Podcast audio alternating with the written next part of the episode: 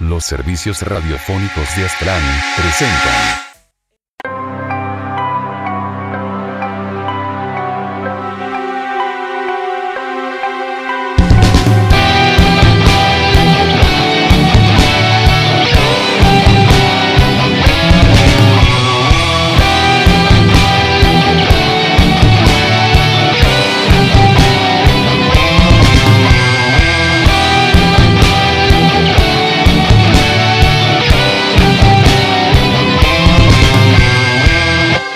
Pokepastas. Una miniserie con historias sobre Pokémon.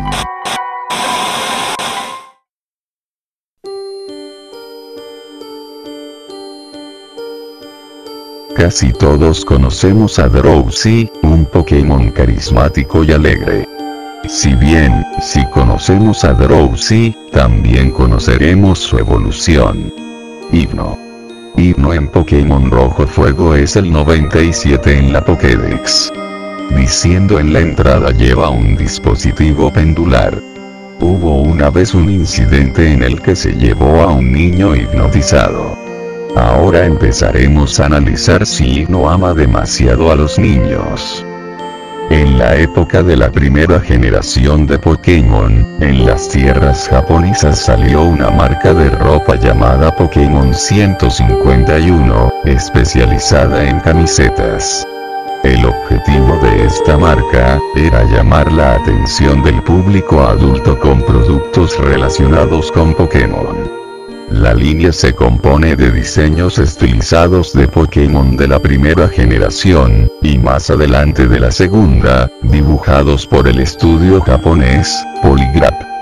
Lo curioso es que una de esas camisetas, el modelo Sleeper 097, Sleeper significa el que hace dormir en inglés, y es el nombre de himno en Japón, tenía un extraño dibujo donde se veía a un himno caminando sigilosamente, seguramente para no ser descubierto durante su travesura, con dos niños tomados de las manos, que, a pesar de ser siluetas parecen confundidos.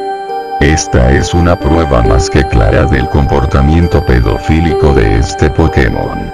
Y no ha sido visto en capítulos de Pokémon y juegos de este. Uno de los sucesos más recordados de este Pokémon es el caso de Pedrita, una niña de Isla Secunda, en Pokémon Rojo Fuego o Verde Hoja, al llegar por primera vez a esa isla, el padre de esta nos pedirá desesperadamente que busquemos a su hija en Isla Tera. Una vez que llegamos, nos dirigimos a Bosque Vaya. Sin mencionar de que encontramos varios Drowsy en él, al llegar al último lugar del bosque, vemos a Pedrita, cuando hablamos con ella, esta estará llorando, y nos contará de un Pokémon que la asustó mucho. Al instante que termina de hablar, un himno sale de la hierba y tienes que pelear. Lo más curioso de esto, es que su padre nos dice al principio, que todo el tiempo va a buscar vallas al bosque. ¿Cómo es posible que ésta se pierda al conocer bien el camino? ¿No será que cierto Pokémon psíquico usando sus poderes la confundió y le hizo perder el rumbo para que luego, estando sola, pudiera aprovecharse de ella? Si alguno vio el episodio 27 de la primera temporada de la serie de anime, sabrán que en Ciudad Azulona una gran cantidad de niños llevaban desaparecidos tres días en aquel capítulo. Cuando llegan los protagonistas, solo gracias a ellos encuentran a los niños desaparecidos, y el que los había secuestrado era nada más ni nada menos que Hipno. En ningún momento de ese capítulo se dice que los niños fueron acosados sexualmente por Hipno, pero, la pregunta es, ¿qué carajo hizo Hipno en esos tres días con esos niños?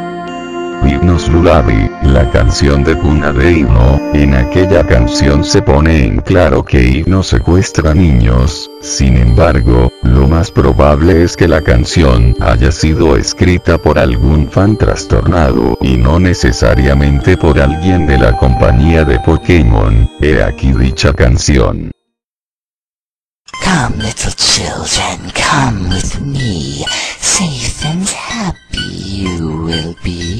Away from home now let us run. With Hypno you'll have so much fun. Oh little children please don't cry. Hypno wouldn't hurt to fly. Be free to frolic, free to play. Come with me to our cave to stay. Oh, little children, Ropes I know will hold you firm. Now look to me, the pendant calls. Back and forth your eyelids fall. Oh, little children, you cannot leave. For you, your families will grieve. Minds unraveling at the seams, allowing me to haunt their dreams. Do not wail and do not weep. It's time for you to go to sleep. Little children, you were not clever. Now you'll stay with me forever.